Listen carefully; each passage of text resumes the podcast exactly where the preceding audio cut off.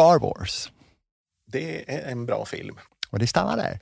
Det stannar där. Det var en, en stor upplevelse när jag, när jag såg den när den var liksom ny på bio. Men sen har jag faktiskt inte sett en enda en i res, av resten av dem där. Det har jag fortfarande kvar. Det kommer jag säkert att göra. Fullmåne. Oh, då är det poesi av många slag så att säga. Både positiv eh, kärleksvandringar i månsken men sen har vi också såna här saker med mystiska varulvar och allt vad det kan vara eh, i fullmånens sken. Där. Samtidigt måste jag säga att för mig är nog fullmåne det är nog mest att gå ut och lyssna på ugglor. Ja, okej, okay. där fick vi mycket. För mig är det sömnbrist. Jag sover så dåligt vid fullmånar. För mig är det bra ljus som är ute och springer i mörker. Blåsippor. Det är de som står i backarna på våren, framförallt backen bakom Sjöbon på landet. Och sjöbon på landet, ja. det låter ju så mysigt. Ja, Jag vill också ha en sjöbon på landet. Snart är det vår. Ja. Houston, we have a problem. Idag, Palle, ska vi faktiskt prata om rymden. Ja, det ska vi. Rymden som har fascinerat människor i alla tider. I alla tider, men inte alla människor, för du är inte så fascinerad av rymden. Jo, nej, jag kan känna mig lite... I, i, jo, jag är intresserad av rymden, men, men, det är liksom inte det. Det är inte nummer ett för mig, så att just därför blir det här äh, extra intressant tycker jag. Anders Eriksson ska vi träffa. Han jobbar på Institutet för rymdfysik Vad sa jag? Institution? Ja, nej, men det är, Okej, okay, vad hemskt. Stackarn. Nej, men han är, inte institu- eh, han är inte på en institution, utan han forskar helt enkelt. Jag är avspänd på att se vad vi kommer komma fram till. Tänk ändå att vi, fly- vi sitter här och pratar med varandra och ser på varandra samtidigt som vi är på ett klot och äh, flyger omkring in the middle of nowhere och vet typ, ja, inte ens en bråkdel av vad som finns där ute. Det är lite scary när man tänker på det. Ja, och också fascinerande skulle jag säga. Det är ju, vi får se om vi kan få lite svar idag kanske från Anders Eriksson. Ja. Han har ju forskat på det här sedan många år tillbaka och eh, har alltid varit intresserad av rymden. Jag, jag har ju träffat honom en gång. Mm. Och han hade en liten en teckning utav en eh, rymdraket som han hade målat då när han var typ sju år. Och Nej, där. vad härligt! Han har ja. alltid vetat vad hans kall är i livet. Ja, precis. precis. Underbart med sådana människor. Nej, men jag tycker vi kör, så får vi se vart vi hamnar på för farkost. Just nu är det 6500 asteroider som är nära jorden. Men det är bara mindre än 0,1% chans att de träffar jorden. Hur kan vi vara så säkra på det? Ja, eh, vi kanske ska säga det, det finns ungefär 20 000 identifierade som är, som man säger, eh, potentiellt farliga. Eh, så några, några fler än sådär. Men, men det är inte så mycket så att 6500 är nära jorden nu. Utan det, det, alltså, det beror lite på hur man definierar vad man sätter gränser. Men man brukar säga ungefär 20 000. Men eh, det betyder att det är sådana som ibland kommer nära jorden. Det är inte så att de mm. råkar liksom sitta i vår närhet precis nu. Utan de går i sådana banor. Men sen kan man då, det här med sannolikheter. Det, I och med att man har så många, just det är ju en, ett, ett väldigt bra sätt att få fram sannolikheter. Och sen behöver man egentligen bara räkna på deras banor. Man mäter in var de är och hur de rör sig. Och, kan man, och det är ju faktiskt en sak som fysiken verkligen är bra på. Och det är det här att räkna på banor för objekt i rymden. Det är en sån där paradgren för fysiken verkligen sedan Newtons dagar. Det är liksom, felen i beräkningarna har man väldigt bra koll på. Jag ska inte säga att de inte finns, men man vet, de kommer helt och hållet från mätfelen. Det finns nästan inget annat fel. Men om de kommer då, är det då, blir det då som Armageddon? Vi måste skicka ut några snygga... ja, nu är ju problemet där att, att både Bruce Willis och rymdfärjan har gått i pension. Ja, det, är så det, det, är alltså. lite, det är lite besvärligt i sammanhanget där. Men, men eh, nej, just Armageddon-metoden, alltså då handlar det om att de, de for iväg till en, en asteroid som var på väg mot jorden och som ju då var rejält stor dessutom. Eh, hur de lyckades komma dit med rymdfärjan, det kan vi fundera på. Men, men, men alltså, själva grejen var att de då skulle klyva den i två delar. Och det där är inte någonting som antagligen skulle funka speciellt bra och det är dessutom eh, inte det bästa sättet. Vad man snarare satsar på att göra om man ska försöka skydda jorden, det är att skicka in en rymdfarkost som väger så mycket som möjligt och träffar så snabbt som möjligt den kropp vars bana man vill störa. Och gärna i en liksom frontalkrock så att man stör dess bana så mycket mm. som mhm. möjligt. Man ändrar energin så att man på det viset fördröjer den punkten när den skulle passera jorden lite, lite grann eller för tidigare så att jorden och den inte, inte kommer att möta varandra. Men var det inte precis det som hände ganska nyligen? Att vi hade en asteroid som var på väg mot jorden men som man kunde undanröja genom att ändra dess riktning? Ja, det har inte, det har inte skett någonting sånt än. Det, Det- det- men det var, det är mycket diskussioner där och det finns, det, eh, det finns, en, en, ja, det finns flera liksom planer på hur man ska göra. Och Nasas DART är på väg nu för att göra en, ett litet test av en sån sak. Man ska störa, en, inte en hel asteroid, men en liten måne till en asteroid. Det finns en, ja, asteroiden Didymos har en liten måne eh, som, som man då ska försöka störa dess bana lite grann, för då kan man åtminstone mäta in och se att det har funkat. Det svåra i det där är, är dels att få navigationen precis rätt så man träffar rätt, men sen är det också det här att alltså, okej, asteroider är tämligen steniga och håller ihop rätt bra, men har man istället en komet som en lös och fluffig sak, då är det inte det lättaste att försöka. Då, går det åt, ja det är lite svårt att, ifall det en hel del saker flyger därifrån och så där, då blir det inte samma effekt som man hade tänkt sig. Och så där. Men det så låter- det där är en komplicerad business. ja, ja, ja, ja, precis. Ja, men det kan man ju verkligen fatta. Det är liksom långt där Ja. ute. Ja, Allt med rymden är komplicerat. Ja, ja.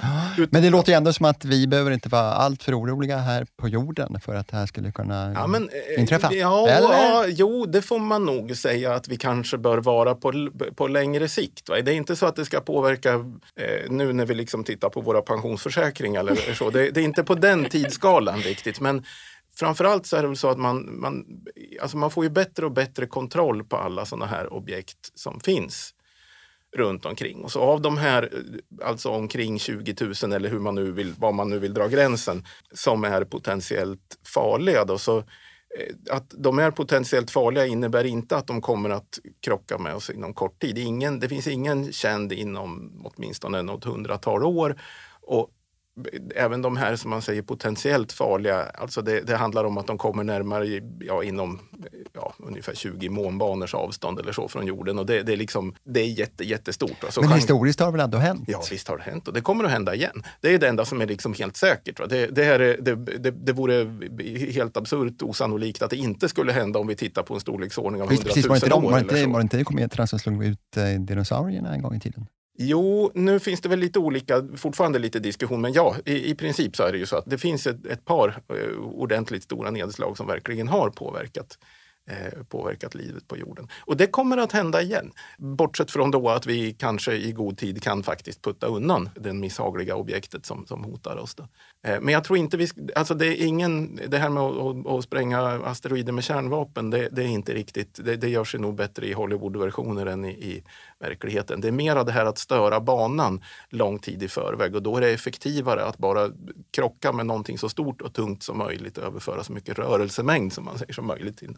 Och det är liksom en handgriplig krock. Ja, helt det är det. enkelt. men samtidigt ska man då veta, vara helt säker på vad man gör. Va? Då ska man verkligen ha mätt in att den störning man liksom gör i asteroidens bana måste vara större än det mätfel man har i dess bana, för annars har man liksom inte vunnit någonting. Så att, är de stora och tunga de där? Jag har för mig att just den här Armageddon-grunkan, det var en rejäl klump. va? Den skulle vara typ eh, 50 mil tvärs över eller något sånt där. Och en sån är verkligen inte lätt att störa speciellt mycket. Nej. Och jag menar, för att, som Palle säger, inte bara dinosaurierna. Det var ju, jag kommer inte ihåg, var det Polen? Ryssland? Det var någonstans vi hade fått en asteroid för typ... Ja, dels har vi den här i Tjeljabinsk ganska nyligen som ju inte var en he- hel asteroid men det var ju någonting i meterklass i varje fall. Mm, men det var någon som dog. Gud vad dålig Ja, ja, ja nej, men det, alltså, det finns ju faktiskt folk som har, har dött av, av meteoriter. Uh. Meteoritnedfall. Och meteoriter faller ner hela tiden. Och det är liksom, Men vad händer då? Om den är tillräckligt stor, då blir den som en tsunamivåg och vi bara, ja, ha det. precis. Hur lång tid har vi på oss? Ja,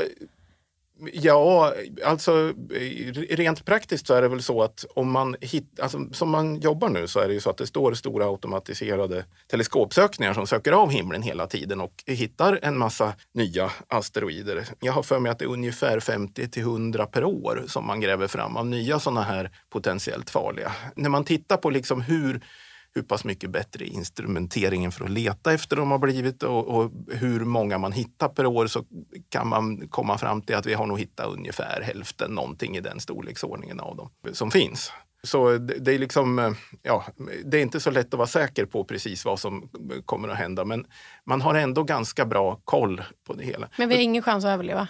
Ja, det beror ju på vad det är. Det finns, de kommer ju alla storlekar. Eh, så att problemet blir när de blir riktigt stora, när de börjar bli liksom kilometerstora. Då, då blir det riktigt, då får du liksom stora... Sen beror det lite på vilken hastighet de kommer med också. Så det är, mycket, det är många parametrar mm. i det hela. Men den som slog ner i Dalarna där och eh, skapade ja. Siljansringen. Ja den är ju verkligen en rejäl grunka, eller i varje fall är själva Siljansringen rejäl. Eh, hur stor själva, hur själva klumpen var, det har jag inte koll på.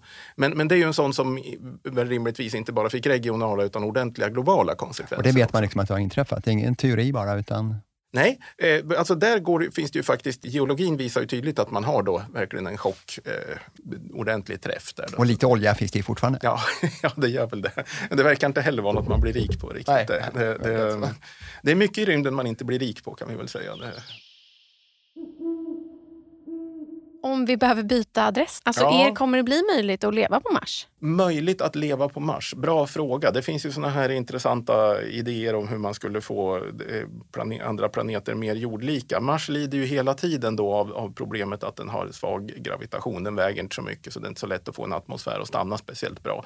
Den har haft en, en hyfsad atmosfär tidigare och den är det inte mycket kvar av. Sen är det ju överhuvudtaget ett ganska ogästvänligt ställe och sådär. Möjligt att leva? Ja, jag vet inte riktigt i vilken mening då, men, men säg att det är mycket möjligt att man kan bygga upp någon form av infrastruktur så att man kan hålla någon form av självförsörjande historia med stora stängda rymdbaser. Man odlar eh, några hydroponiska grunker eller vad det nu kan vara. Det är möjligt att det går att få ihop, men det är ju inte liksom något alternativ till jorden. Så det är det inte. Så vi kan inte drömma om en ny postadress? Liksom. Alltså det, är väldigt, det är väldigt svårt att tänka sig vad som skulle trassla till jorden så oherrans mycket att det är enklare att leva på Mars. För att inte tala om Venus. Det, det, det, det finns liksom inte... Ibland får, får man för sig, för sig att um, det skulle vara enkelt på något sätt. Men det, nej, nej, det är ju det, så. Det är alltså mer egentligen än att gå över ån efter vatten? Ja, det är det. det oavsett liksom vilka miljöproblem man får på jorden så är det liksom inte något i närheten av vad man har på Mars. Då. Så att det, det är det är ändå betydligt mer gästvänligt och det har ju naturligtvis att göra med att vi, vi har ju uppstått här. Det är här vi utvecklade för att leva.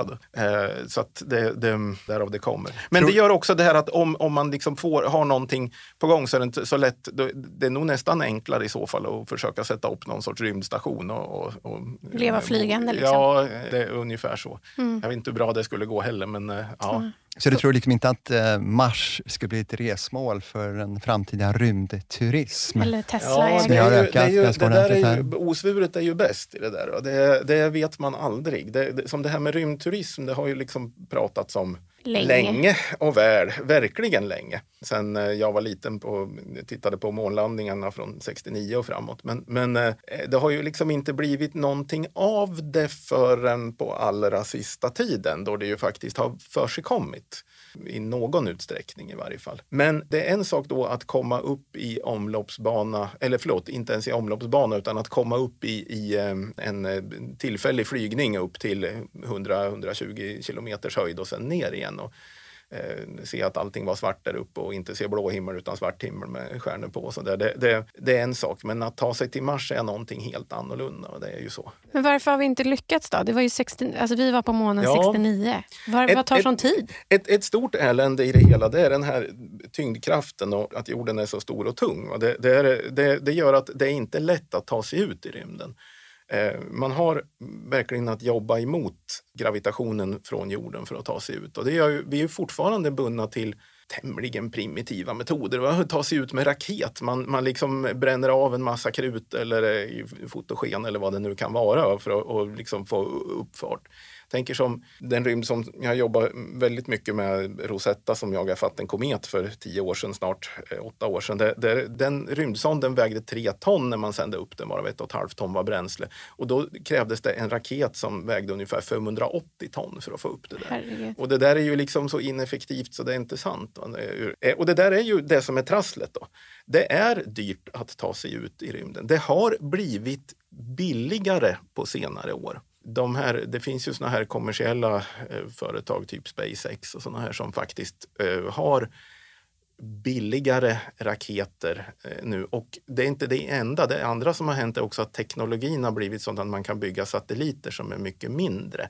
Eh, det hjälper ju förstås inte om man ska ha upp människor, för att vi väger ju ungefär som vi alltid har gjort, eller möjligen något mer om man tittar på statistiken. Men ehm, det, det, hjälper väldigt mycket när man ska skicka upp små satelliter som ska göra speciella saker. I princip är det så att en normal svensk villaägare kan sälja sin villa och bygga en satellit för pengarna. Och en, en, en, alltså då får man en liten nanosatellit eller en sån här kubsatellit och skicka upp den. Det, för storleksordningen någon miljon eller så, så kan man få ihop en satellit och få en uppsändning och skicka upp den i rymden.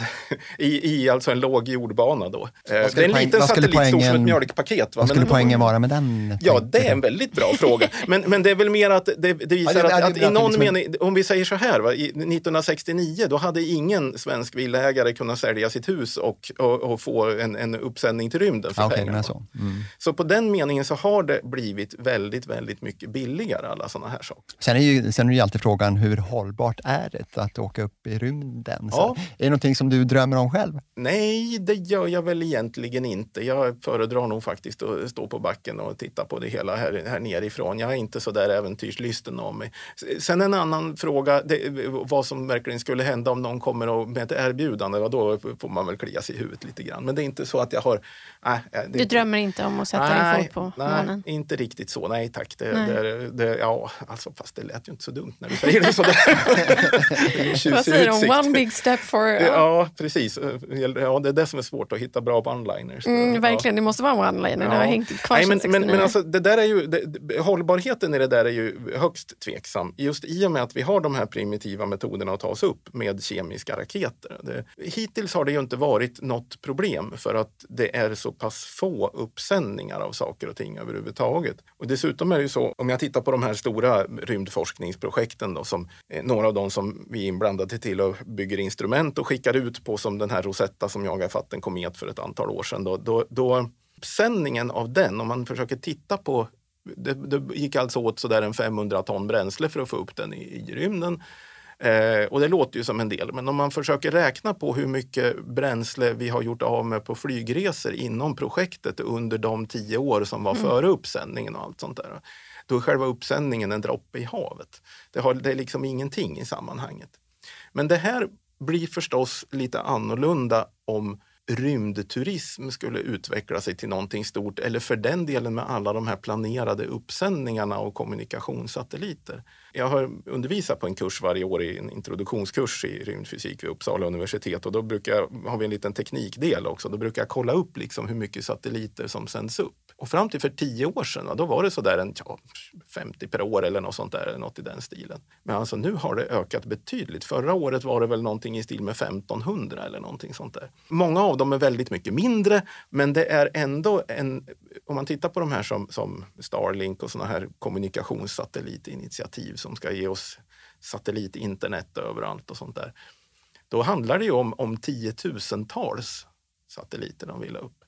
Och det är klart att då börjar ju, när antalet uppsändningar ökar, då ökar också miljöpåfrestningen. Så det blir, en, det, det, det blir alltid en, en, avvägning mellan nytta och... och Nöje. Ja, ny, ja, nytta och skada så att mm. säga. Men det är också väldigt riskfullt. Alltså det är en video på när de sände upp en raket och familjerna stod och hejade på i USA och sen så bara sprängs den och de får se, bevittna sina nära ja, dö. Liksom. Challenger-olyckan. Ja. eh, jo, det, det finns Visst finns det risker ehm, och det är ju så att de blir väldigt tydliga därför att de, all, vid en uppsändning så sätts ju allting eh, verkligen på sin spets där och det är väl ett sånt där, vill man sätta sig upp på 500 ton flytande väte och mhm. syre, det är liksom ett tveksamt fall där om luftskeppet då verkar brandsäkert i jämförelse.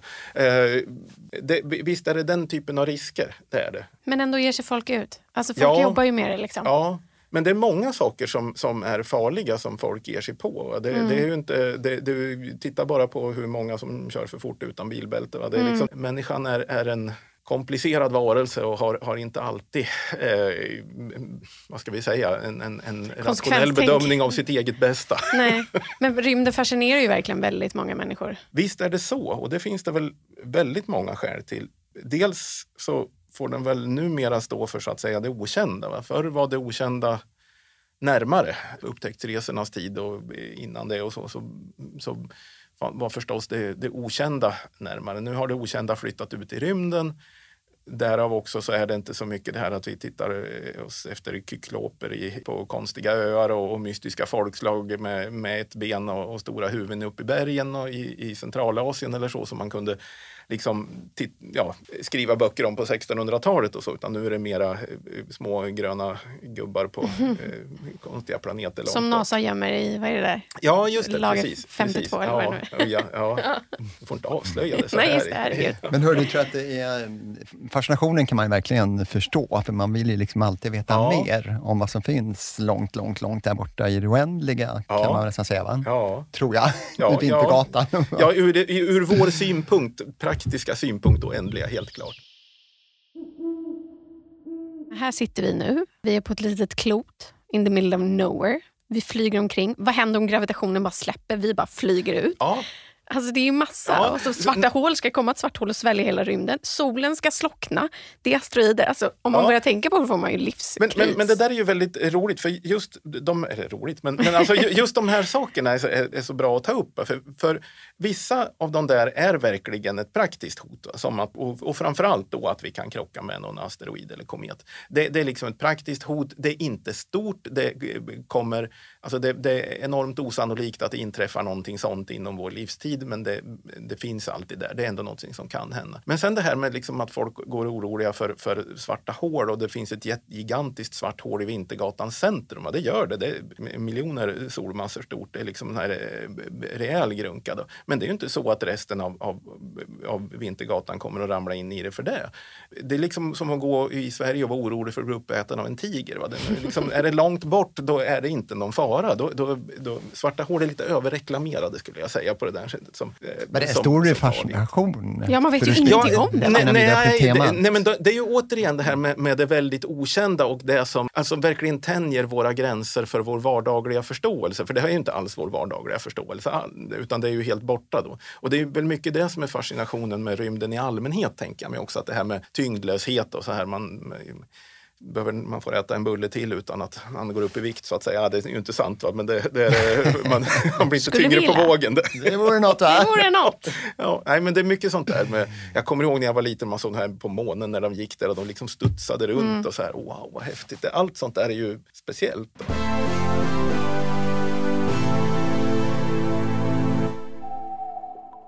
Om du skulle flytta till Mars och du får ta med dig tre saker från jorden, vad skulle du ta med dig då? Inga människor då, utan nu tänker jag liksom fysiska saker eller mat. Det, det eller hela något. blir lite problematiskt där. Jag är för mycket liksom börjat tänka på hur man ska få det hela att funka va? och då räcker det inte med tre saker. Då, då måste finnas ja, någonting färdigt mera där. Men, men, eh, Får vi hoppas att andra har med sig saker. Ja, det, till att börja med kanske man skulle ha någon sorts kommunikationsutrustning för att prata med folk på jorden. Det kanske vore bra. Och sen får man väl ta med sig ett rejält lager med proviant och så får man ha med sig en, en, eh, någon, någon form av stor kuvös med ett rejält syrelager. Det är väl ungefär så man kan leva en liten stund i varje fall. Det är väl ungefär så. Det är det. Ja, det, det hela blir ju lite problematiskt för att flytta till Mars, det, det, det beror så mycket på vad finns redan där. Då. Finns det någon sorts vettig infrastruktur? Finns, liksom, har man liksom... Det är svårt att ställa den här frågan till en fysiker hör jag. Ja, det, men det blir... jag hade bara, nej, men, ja, Cola Zero hade jag ju tagit med. Det hade ja, nej, men, men, men det, är liksom, det, det, finns ju de här, sådana här saker dyker upp hela tiden. Och det dyker upp den typen av frågor och alltså så finns det funderingar. Man har varit med i diskussioner om vad man behöver för saker och ting och då, ja, då är det... Ja, jag förstår. Du är ju eh, rymdforskare och har ju bland annat studerat eh, kometer och varit med och skickat upp den här rymdsonden Rosetta som är rätt, verkligen fascinerande tycker jag. Nu kommer tillbaka till fascination här. Men då tänker man ju lite grann nyttan med det här. Ja.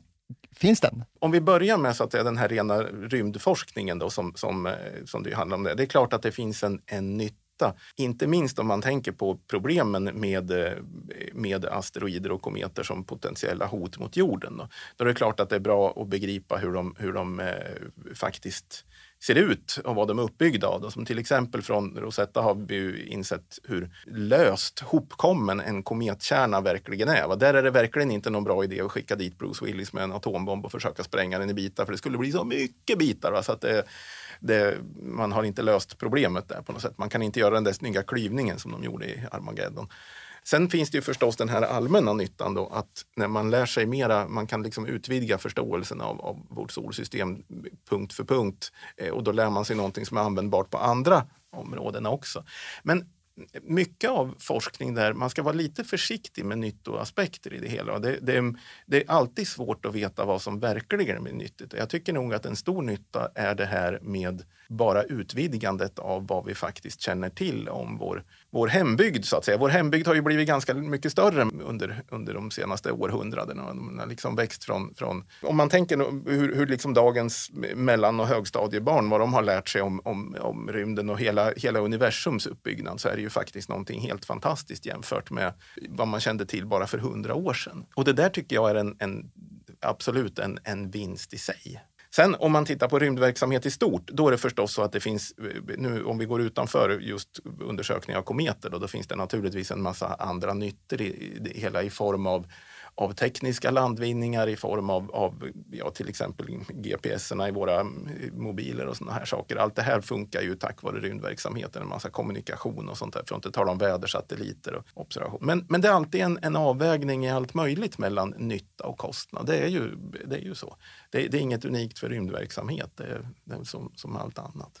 Jag tänker på där du sitter i Uppsala, på Rymdinstitutet, heter det va? Institutet för rymdfysik, ja. Just det. Inte institutionen som jag sa.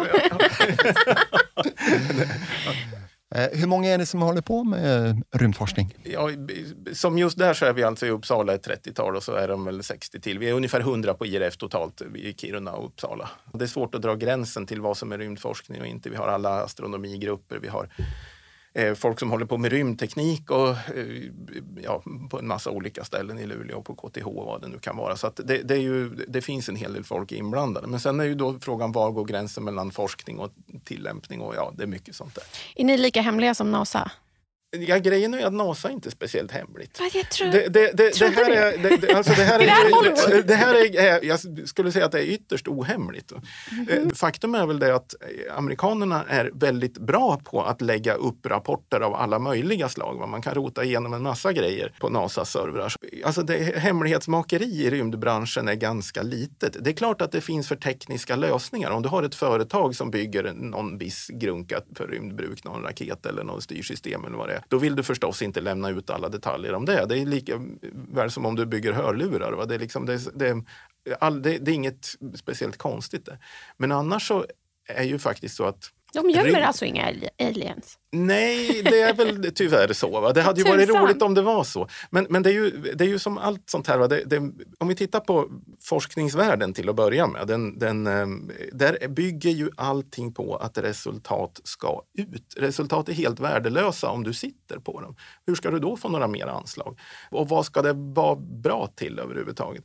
Då kan man tänka att ja, men det där är någonting som regeringen vill hålla hemligt. Liksom. Det, det måste hållas mm. hemligt, det går inte att sprida ut och så vidare. Men problemet är ju då att eftersom forskarvärlden uppenbart är så otroligt öppen i allt annat, det gäller att få ut, då skulle samma personer då sen sitta och på något vis eh, hemlighålla saker och man skulle få dem, samtliga, att göra det. Det här börjar likna de här liksom konspirationsteorierna med att månlandningarna aldrig hände och sånt där. Mm. Och det är liksom, ja, Hem, där dog ju allt. Där ja, dog ju mystiken som jag hade trott i. Tyvärr är det nog så. Men det, det är samma sak där som inom all annan forskning, alltså att man hjälper varandra helt enkelt och drar ja, nytta av varandras ja, men, eh, jo, sen, sen det, det, är klart att det finns konkurrens på kort sikt också. Det är ju en av de saker som driver forskningen framåt. Det är många som liksom har Eh, Eh, alltså människor drivs ju av många olika drivkrafter och för vissa är just det här liksom med konkurrens och ära och tävlande en, en viktig sak. Då.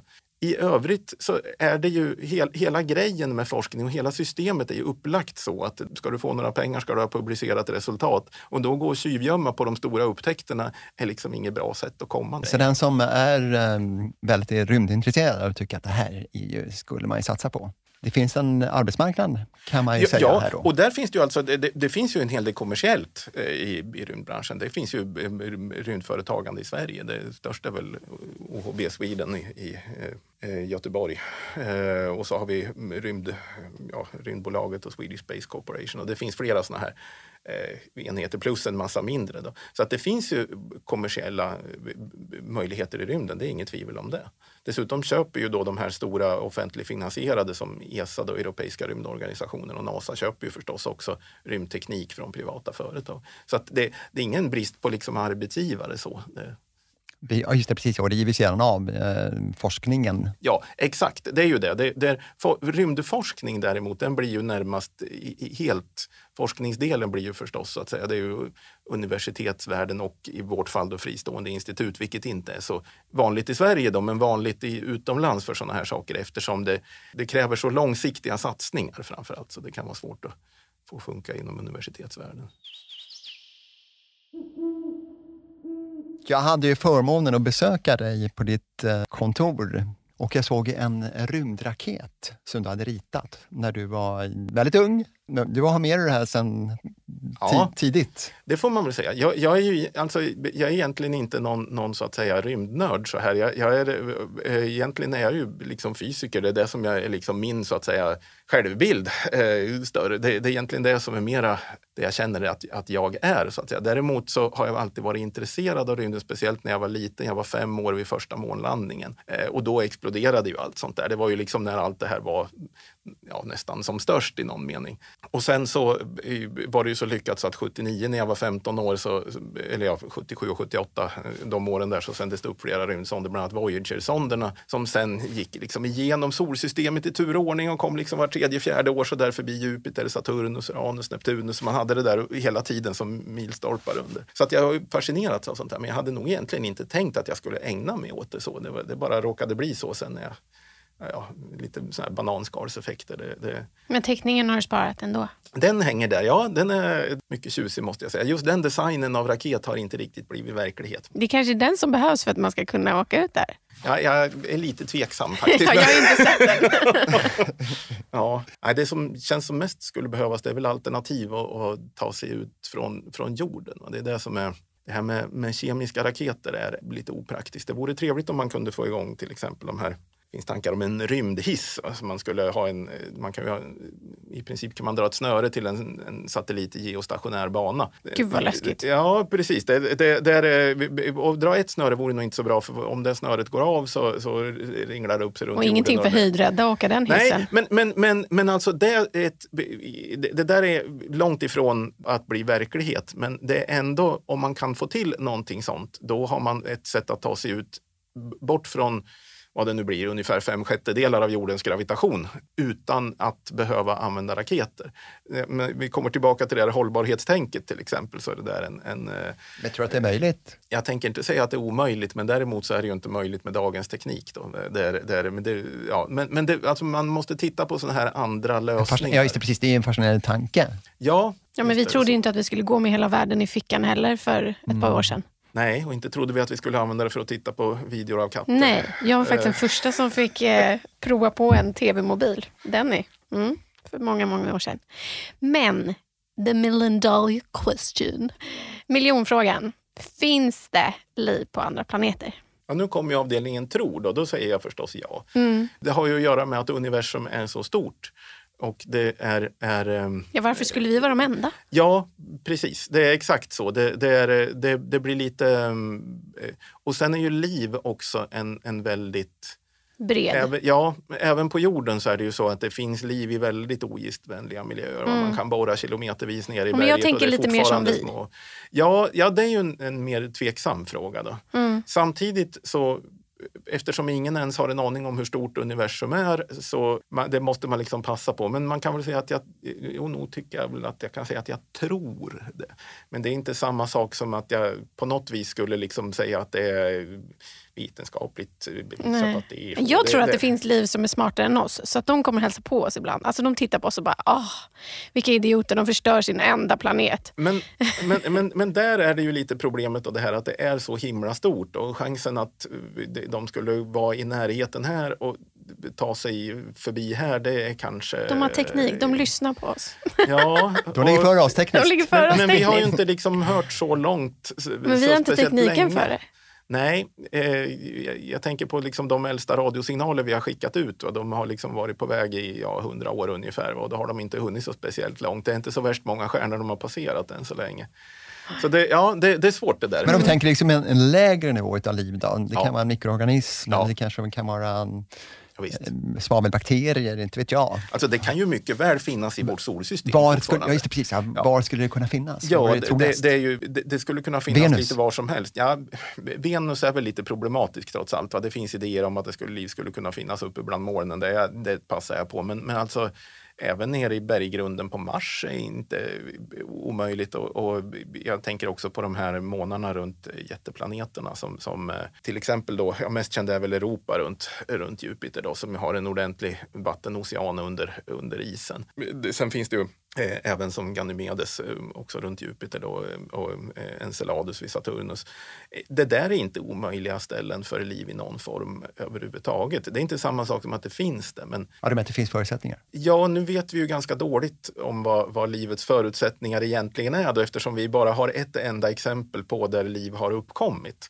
Så att det, men även så är det fullt Ja, det är åtminstone inte orimligt. Så. Det är inte på något vis uteslutet att det finns liv på andra ställen än i vårt solsystem. om vi säger så. Det kanske är svarta hålen man ska åka igenom för att komma till ett det annat solsystem. Det tror jag inte att rekommendera.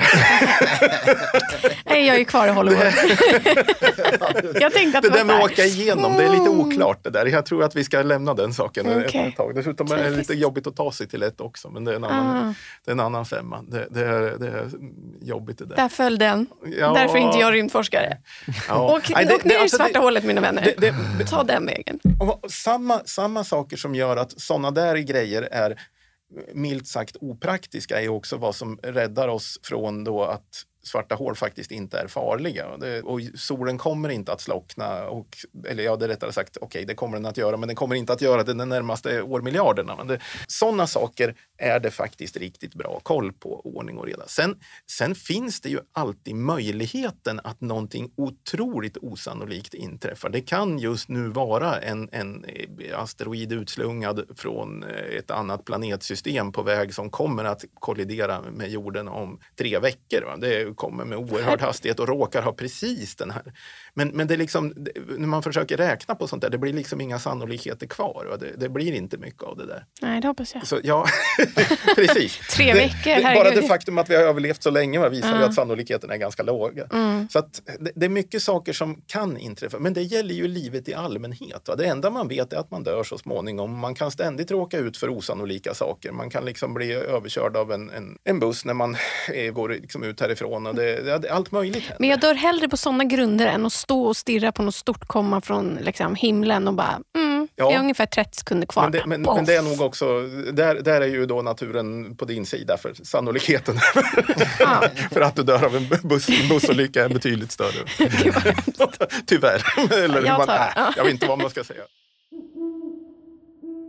Jag tänker lite grann på det här med kopplingen till klimatförändringar. Det, det kanske är mm. långsökt, men eh, man pratar om jetströmmar och grejer. Meteorologerna gör ju det för att man ska kunna förstå ja. förutsäga vädret. Är du inkopplad på något där? Eller finns det någon koppling Nej, till rymdforskningen ja, här lite grann. Vi, vi håller, tittar allt mer på kopplingen mellan, mellan vindar i övre atmosfären och vad som pågår i eh, den nära rymden.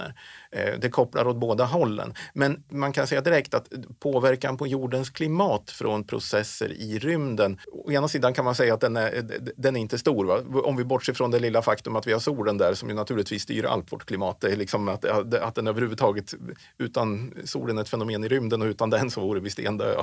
så, så, men men det, det är väldigt lite av processer i rymden inklusive solen som faktiskt, vad ska vi säga, variationer i rymden inklusive solen som faktiskt är det som i verkligheten påverkar vårt klimat. Så att det har inte så mycket koppling där, det har det inte. Men visst, det finns kopplingar till även sådana saker som ozonlager och så, men det, det är inte, de är inte starka. Men du kan snacka om de här solfläckarna? Eller? Mm. Jo, men solaktiviteten är ju viktig. Va? Alltså man har, med, när man har eh, solens UV-strålning ökar då när, ja, de, när det finns mycket solfläckar, det råkar sammanfalla, då, så har man statistiskt mera, mera ultraviolett strålning från solen och den orsakar viss uppvärmning i de översta atmosfärlagren. Och sådär. Men det påverkar inte speciellt mycket mycket klimatet. Det betydligt viktigare för det är just atmosfärens sammansättning och hur mycket vi har av växthusgaser som håller kvar värmen. Det, det är ju liksom det som totalt spelar roll. Då. Utan det så vore, utan växthuseffekt vore jorden kall och ogästvänlig och med för mycket då, då har man Venus runt hörnet så att säga som har en totalt skenande växthuseffekt och har haft länge. Men man skulle inte kunna kolla vädret utan de där satelliterna? Man kan ju göra det ändå. Folk gjorde ju väderprognoser förut men de Just har blivit det. betydligt bättre. Mm. Eh, med det här. Och, och visst är det så. Alltså, det är ju en helt fantastisk sak det här. Det är, det är bara vädersatellitbilderna. Och, och där, det här med bilder ska man inte underskatta vikten av. Förståelsemässigt, vad det ger för, för förståelse. Människan är liksom uppbyggd, vårt sinne är uppbyggt för att tolka bilder. Alltså från början så var det väl så att det, det fanns ingen, inget riktigt driv från den, den akademiska meteorologin för att få, för att få med eh, vädersatelliter eller så. Eh, men sen när de första bilderna liksom kom uppifrån och man såg hur de här vädersystemen faktiskt såg ut och kunde jämföra med det man hade liksom ritat på kartor förut och försökt bygga upp. Då, då ändrades det där väldigt snart. Man faktiskt insåg vad bilderna gav för någonting. Vilken förståelse det gav. Ja men titta, så där är cykloner. Jaha, det är så där det. Och det var ju förr kunde man inte på samma sätt säga att man får sängen på köpet om det regnar under midsommar. Men det vågar man ju lite mer nu när det är satelliter. Bättre bilder. Ja, kanske. Jo, nej, men det hjälper ju till. Men, men det, det, det där, jag tycker väder och sånt här är fantastiskt fascinerande. Det här med, med eh, cirkulationen i jordens atmosfär och såna här saker. Det, är lite, det finns ju många som håller på, det finns flera kollegor som håller på att titta på sånt här på andra atmosfärer på andra planeter och sådär och Venus och liknande och sånt där och försöker sätta upp motsvarande modeller. Men det är ju för, för det är jorden man faktiskt vet någonting ordentligt om än så länge. Och det är väl någonting som ligger nära en fysiker? att ja, eh, visst är det så. intressera sig för det. Ja, absolut. Och jag kan mycket väl också tänka mig att eh, norrsken, ja. Det är en, jo, men det är ju en, det, det, är ju liksom, ja, och det är ju en, en sak inom så att säga, mitt ämnesområde som, som jag, jag höll på med. Så det är, det är ju sånt som verkligen fascinerar också eftersom när man tittar på det så är det ju en, en spektakulär historia. Mm, mm. Och där är det ju också så att det, det är komplicerade processer som ligger bakom, om man säger så. Det, det, är, det, är inte... det handlar alltså inte bara om laddningar hit och dit? Ja, men, men det, gör det på sitt sätt, men, men var de kommer ifrån och, sådär, och hur det okay, faktiskt okay. funkar och hur det hänger ihop. Mm, och, sådär. Mm. och där, där finns det en hel del som är under... Ja, det, finns mer, mer, det finns alltid mer att utreda. Det ligger ju liksom i forskningens natur. Det, nästan ingenting blir någonsin färdigt. Det finns alltid mer att göra. Och speciellt när man håller på med komplicerade fenomen. Då, och gärna ut i rymden där det är svårt att få en massa mätningar. Nu, nu har vi sådana här grupper, om vi har till exempel eh, den europeiska gruppen Cluster, fyra satelliter som går i klump och NASA har MMS, fyra satelliter i klump. Vi är med på ett hörn på båda delarna. Eh, och just det med fyra farkoster, då kan man liksom mäta på flera punkter på en gång. Och då blir det något helt Man kan ju tänka sig hur man skulle göra väderprognoser om man hade en väderstation på jorden. Va? Det går inget bra. Utan det här att få fler punktmätningar och det är mycket sånt som vi försöker jobba mot när vi vill förbättra vår förståelse av vad som egentligen händer i rymden runt jorden. Då. Som till exempel norrsken? Som till exempel norrsken. Och då är det ju så också att bara en farkost är inte så där alldeles praktiskt utan man, man far igenom någonting i rymden och så får man någon liten tidsserie där av någonting, någon mätning av någonting, hur magnetfältet gick upp och ner och så ska man klia sig i huvudet och få fram någonting. Och det. Men det är klart, har man många mätningar gång på gång så ja, blir det lättare. Men har man flera då kan man ju faktiskt jämföra. Vad är skillnad i tid och vad är skillnad i rum? Kan ju känna att eh, norrskenet kan ju sätta lite punkt för den här uh, intervjun med uh, Anders Eriksson. Och jag har en sista snabb fråga. Ja. Önskar du dig något när det är stjärnfall? Ja, det beror lite på. på. På senare år har jag nog mer faktiskt försökt titta på var det är och åt vilket håll och se om jag kan liksom hitta några rapporter och motsvarande och sånt där. Det kanske har blivit lite sämre med den saken. Du får börja önska dig nu. Ja, Ja, det, är det är en liten bonusfråga där. Ah, ja. Fick man till det? ja.